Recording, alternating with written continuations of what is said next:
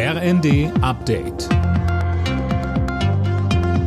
Stündlich neu. Auf den Punkt informiert. Ich bin Dennis Braun. Wann steht in Deutschland das erste Fusionskraftwerk, um ausreichend klimaneutralen und günstigen Strom zu produzieren? In zehn Jahren oder etwas mehr, schätzt Bundesforschungsministerin Stark-Watzinger. Als Reaktion auf den jüngsten Durchbruch von US-Forschern in dem Bereich sagte sie im ZDF, wir werden natürlich mit den europäischen Partnern auch eine hohe Summe investieren. Das ist ganz klar. Forschung ist eine staatliche Aufgabe. Aber es geht auch um Schulterschluss zwischen Forschung und Industrie. Wenn wir Kernfusionsreaktoren bauen wollen, dann müssen wir hier den Schulterschluss suchen und die Zusammenarbeit. Und das ist etwas, was wir auch schon können und was mhm. zukunftsweisend ist. Und das wird die Aufgabe im nächsten Jahr sein.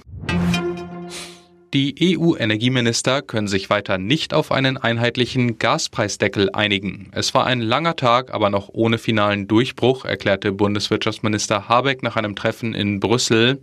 Größter Knackpunkt ist weiterhin die Höhe des Gaspreisdeckels. Die Bundesregierung will nun doch auch Besitzer von Öl- und Pelletheizungen entlasten, und zwar rückwirkend für das gesamte Jahr. Bis zu 2000 Euro pro Haushalt sollen ausgezahlt werden. Dafür stellt der Bund 1,8 Milliarden Euro bereit.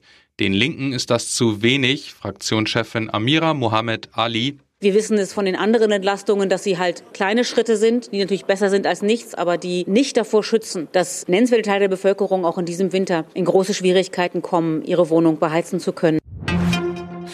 Der erste Finalist bei der Fußball-WM in Katar steht fest. Argentinien setzte sich im Halbfinale gegen Kroatien durch, entstand 3 zu 0.